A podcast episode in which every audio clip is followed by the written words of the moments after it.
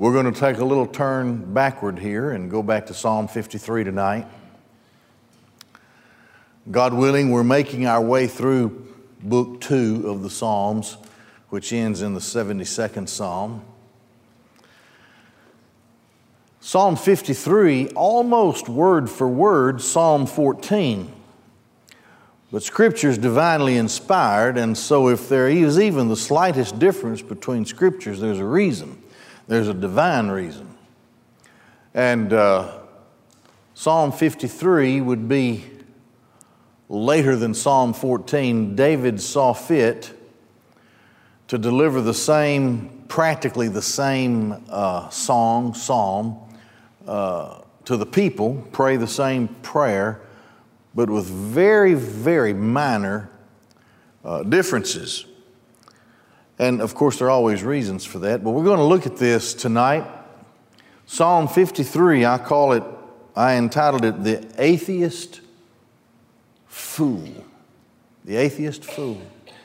Well, let's look at it together. First of all, the Bible defines a fool. Here we go. Now, my, again, my, my verses may be a little different than yours. As I keep telling you, mine come from the, from the Hebrew Bible, and sometimes they number their verses a little differently. For the conductor or the chief musician on Machala. Machala. Now, Psalm 14 is different there. Here, the title says that this is upon machala. The, the root word is chalat. Ma is a prefix. What it means is, and the root word means disease.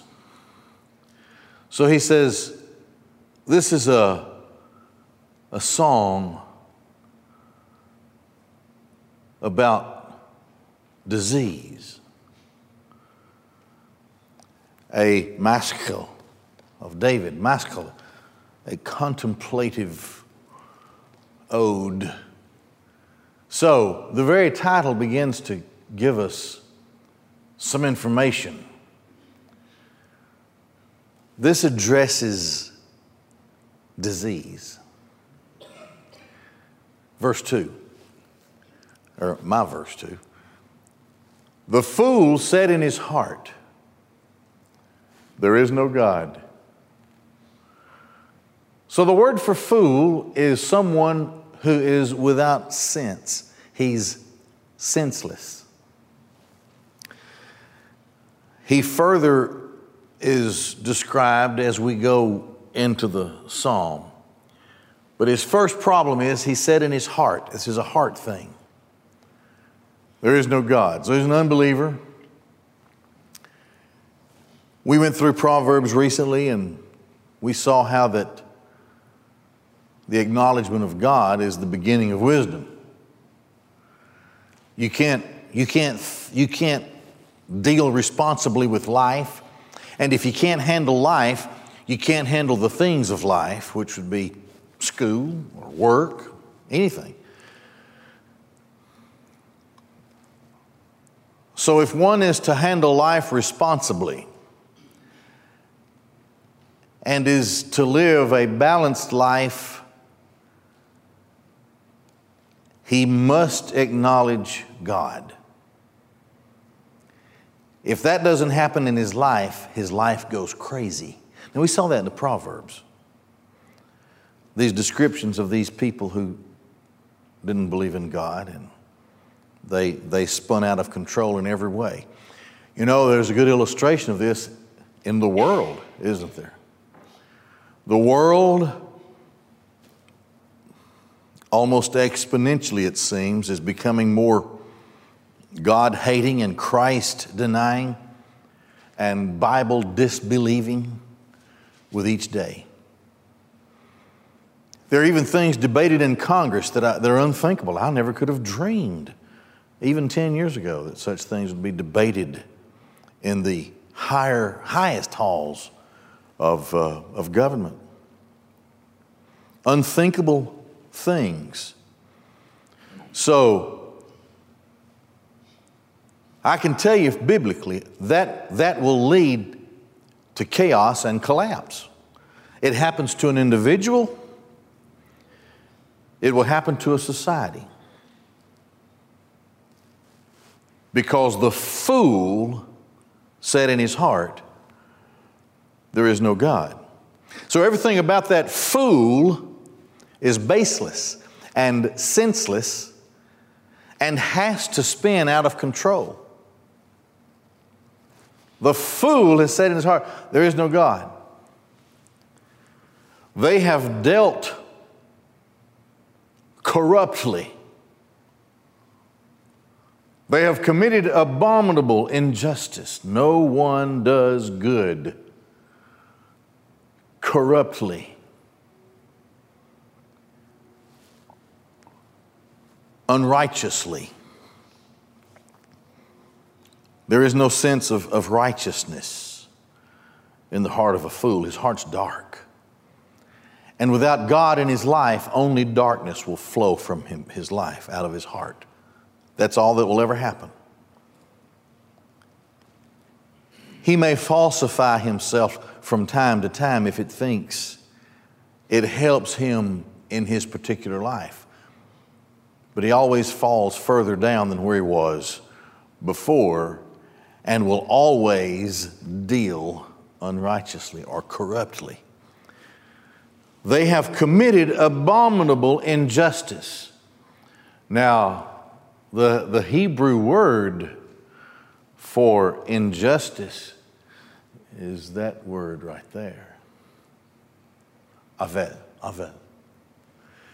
And it has to do with morality. It's that word right there. So they have committed abominable immorality. That's, that's another way to say it. That's another way to, to translate the word. All right? Fool, senseless person, declares no God, so he's godless. Therefore, he deals. This means in life. This means in relationships. This means in everything. He deals unrighteously or corruptly. That's his nature. That's what naturally comes from him. Because there's nothing there to save him or correct his nature. That leads to a commitment of abominable immorality. Now, these are natural fruits of a nasty and poison tree unrighteousness, corruption, and abominable immorality. No one does good. He, he can't. Unless and until God arrests that person, God comes into that life and captures that person, all by grace. Unless and until that happens in that person's life, it just keeps going like this corruption, abominable immorality, inability to do anything good.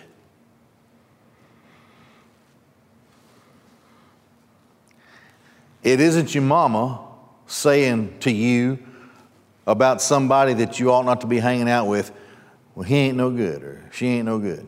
It's God saying that. He ain't no good. That's pretty powerful testimony coming from God. Fool, senseless, brain dead. It is so easy, I say this a lot, it is so easy to prove the existence of God. It's very, very easy to do.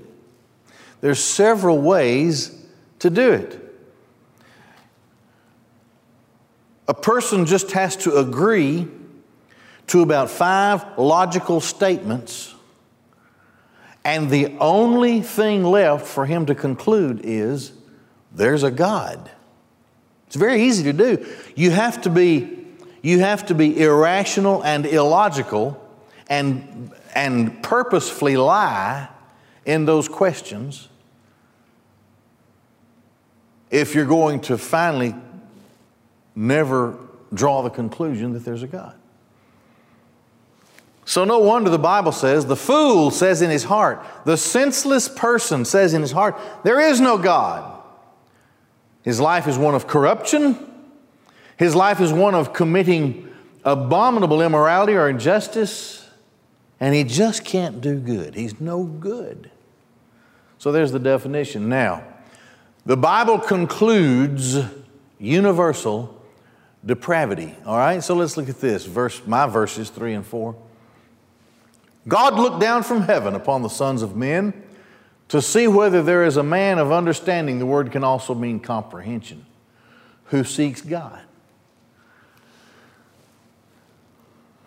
It takes comprehension in the process. They are all dross. They're, they're waste. They're, they're, you throw it away. They're not good for anything. It's dross, it's waste. Together they have become corrupt.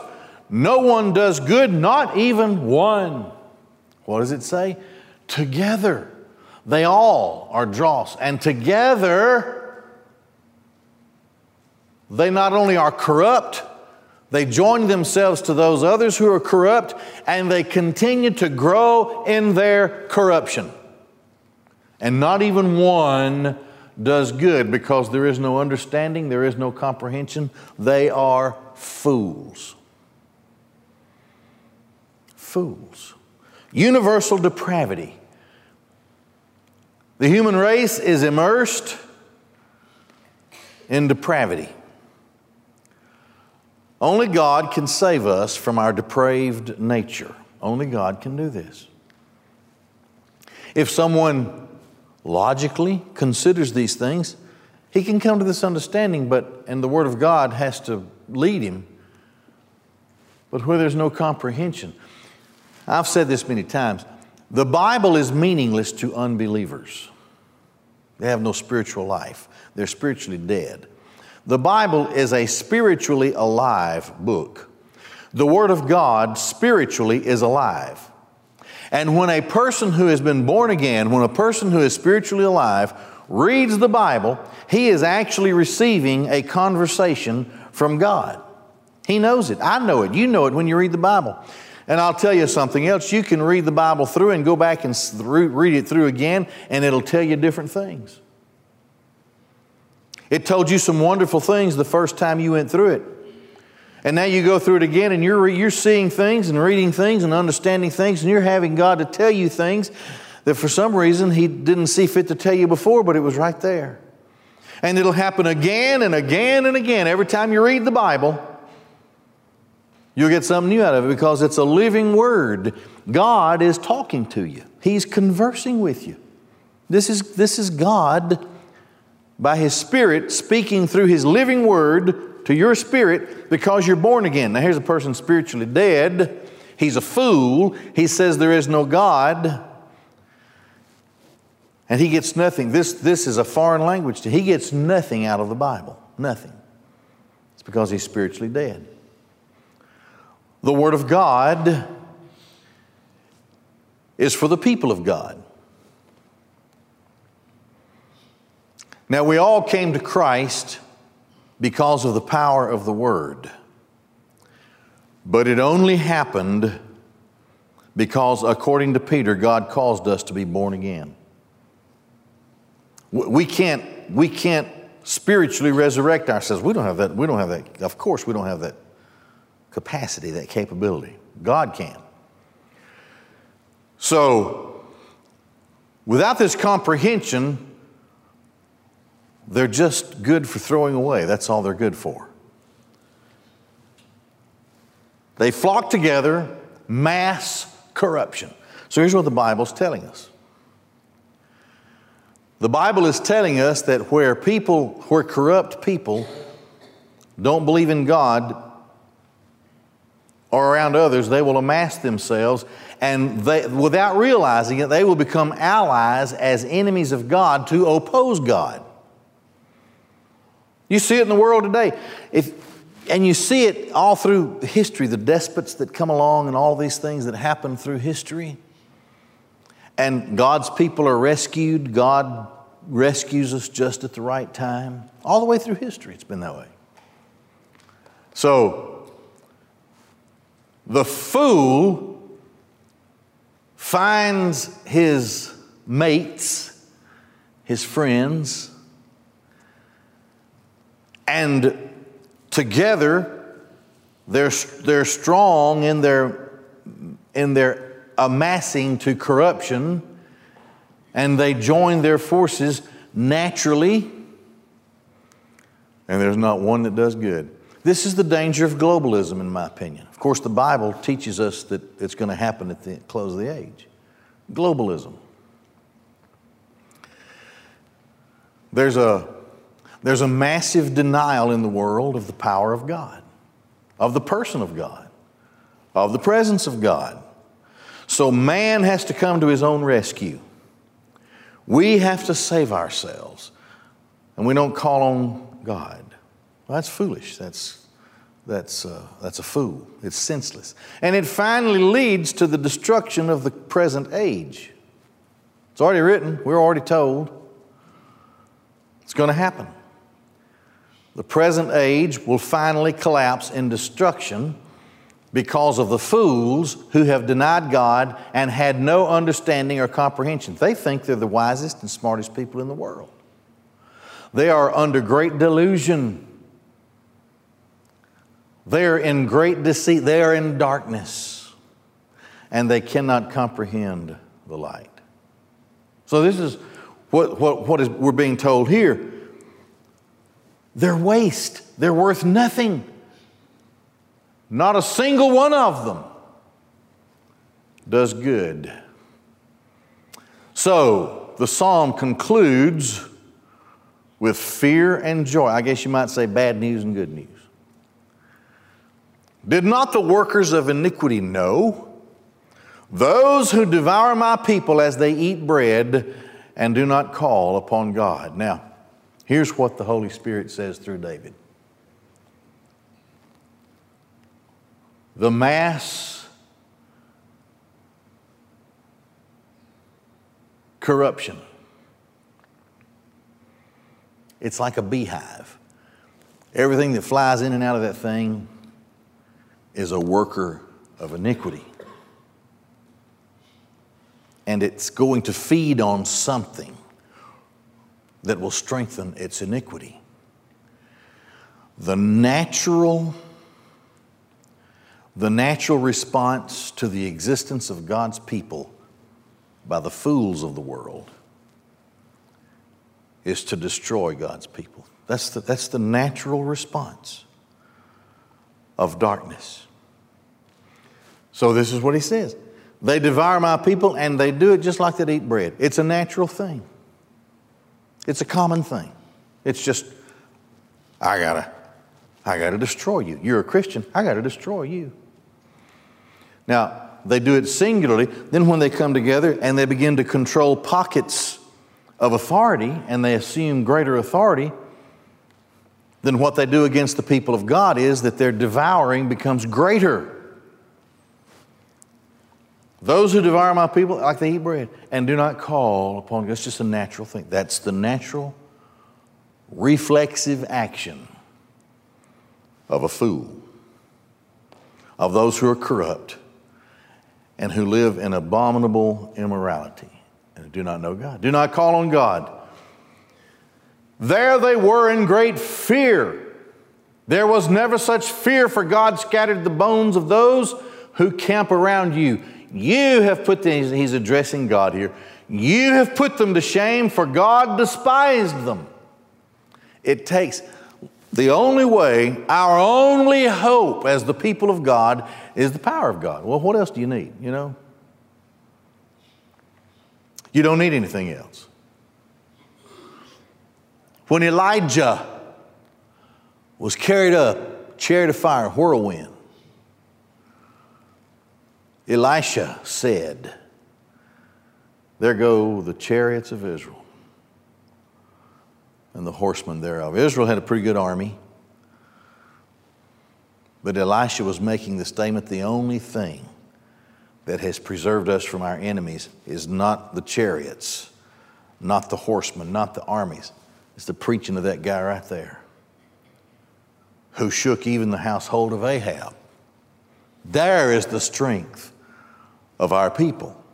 So, God put them to shame, for God despised them. He rejected them. Now, here are these fools who create for themselves their own definition of God, like they did at the Tower of Babel. Let us make to ourselves our own name of deity. And therefore, they engaged in the project together to build their way to heaven. God struck it down. God rejected them. Here's our prayer. Oh, that the salvation of Israel would come out of Zion.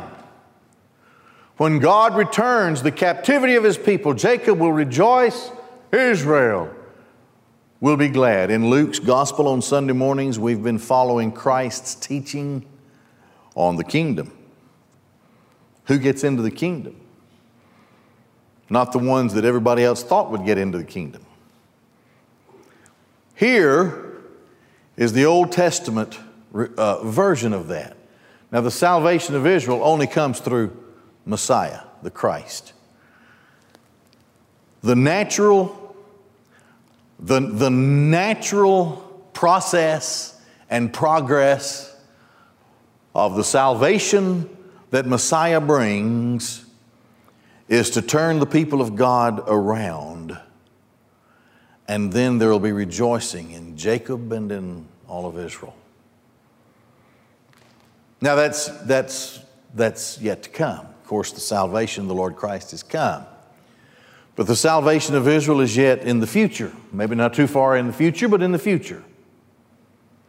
And this will be the conclusion when the times of the Gentiles will be fulfilled and they will come to an end.